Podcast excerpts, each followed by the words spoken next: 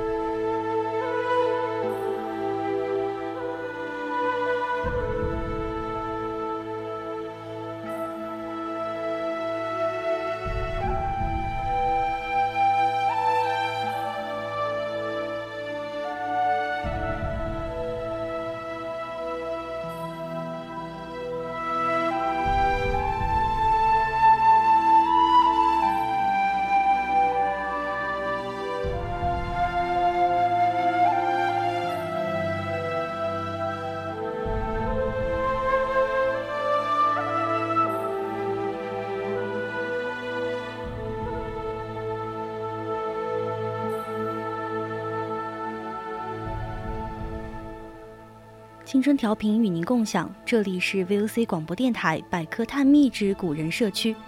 我们将与你分享的是最古老的名人趣事，最猎奇的古人八卦。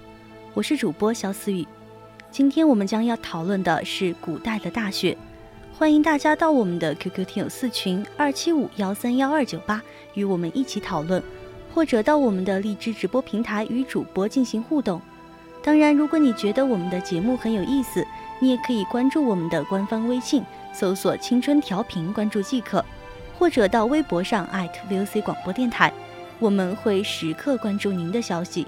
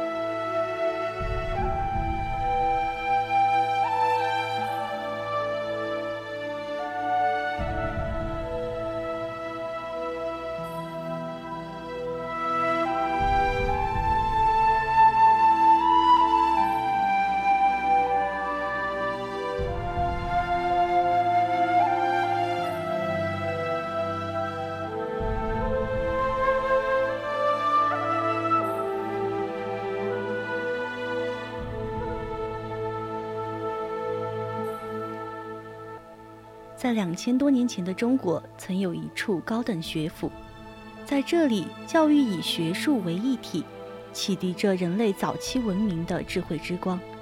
在这里，汇聚了各学派最厉害的人物，各学说不断发展。在这里，百家争鸣，学术文化繁荣。在这里，中国思想的根逐渐建立起来。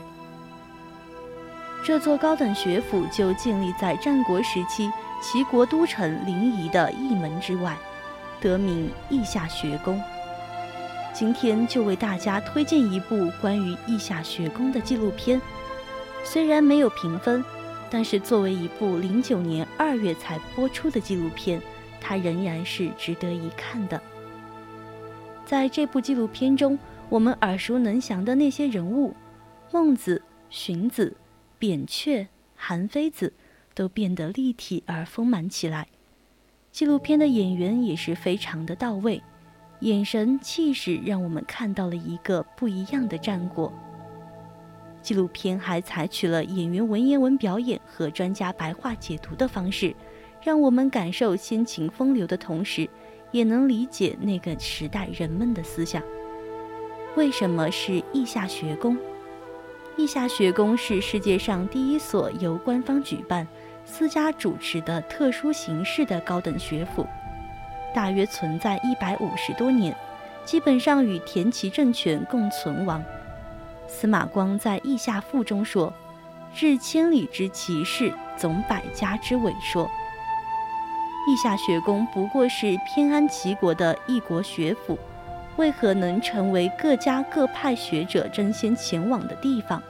甚至可以说，为当时百家称名开创了良好的社会环境，促进了先秦时期学术文化的一个繁荣。意夏学宫是齐桓公田武为巩固自己的政权、聚集民心、聚集人才而设立的，也是学习姜齐，也就是姜太公姜子牙所建立的齐国。尊贤上公传统的产物。史料记载，天武规定，凡是由意下者，皆赐列地，封大夫之号。意下学宫禄养丰富，享受不治而论的特权，以此来吸纳人才，以人才扩大自己的政治志向，为自己的霸业提供帮助。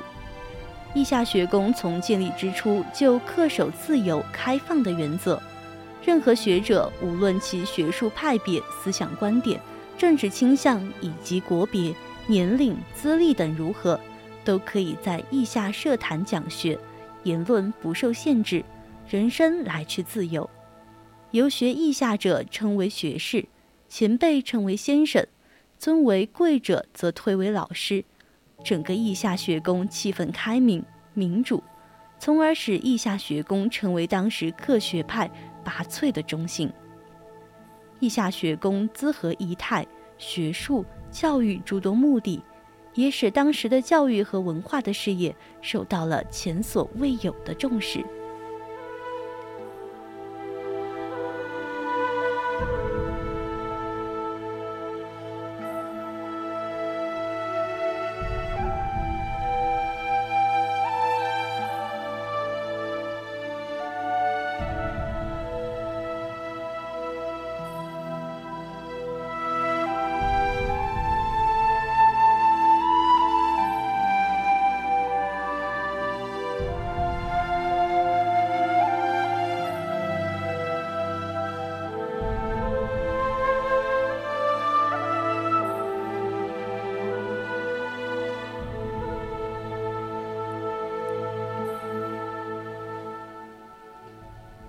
地下学宫的教学经费由齐国官方负责，但授课的老师并不固定，多为诸子百家各个学派的知名学者。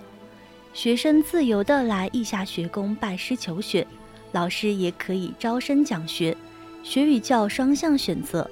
这是一种游学性质的教育体系，有利于学与教相互沟通，学生们开阔眼界，在思想上实现兼容并包。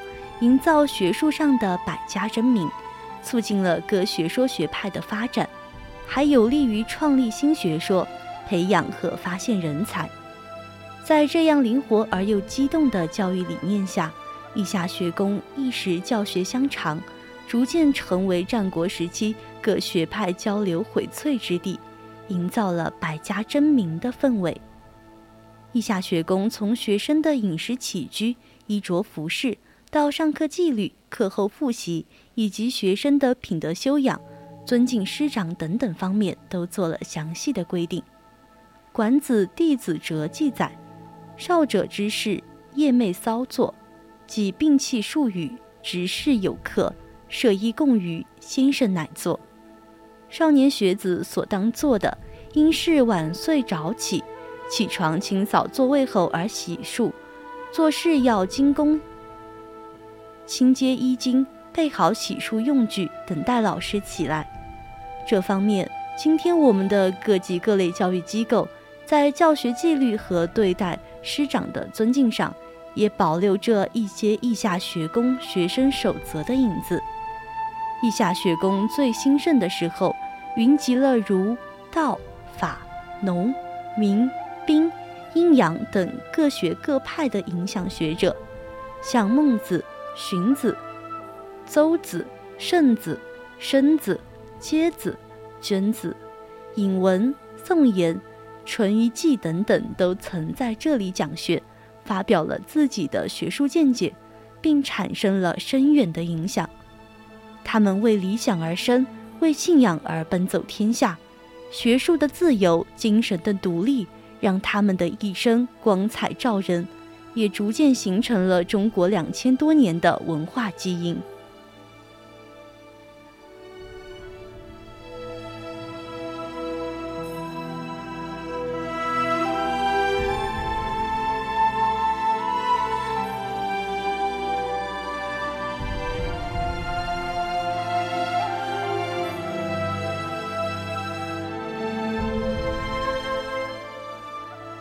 作为中国最古老的高等学府，它缔造了思想史上最动人的景象。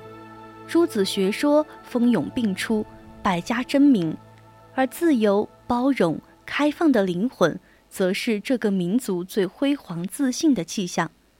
今天的古人社区就到这里，材料转载自网络，敬请继续锁定青春调频。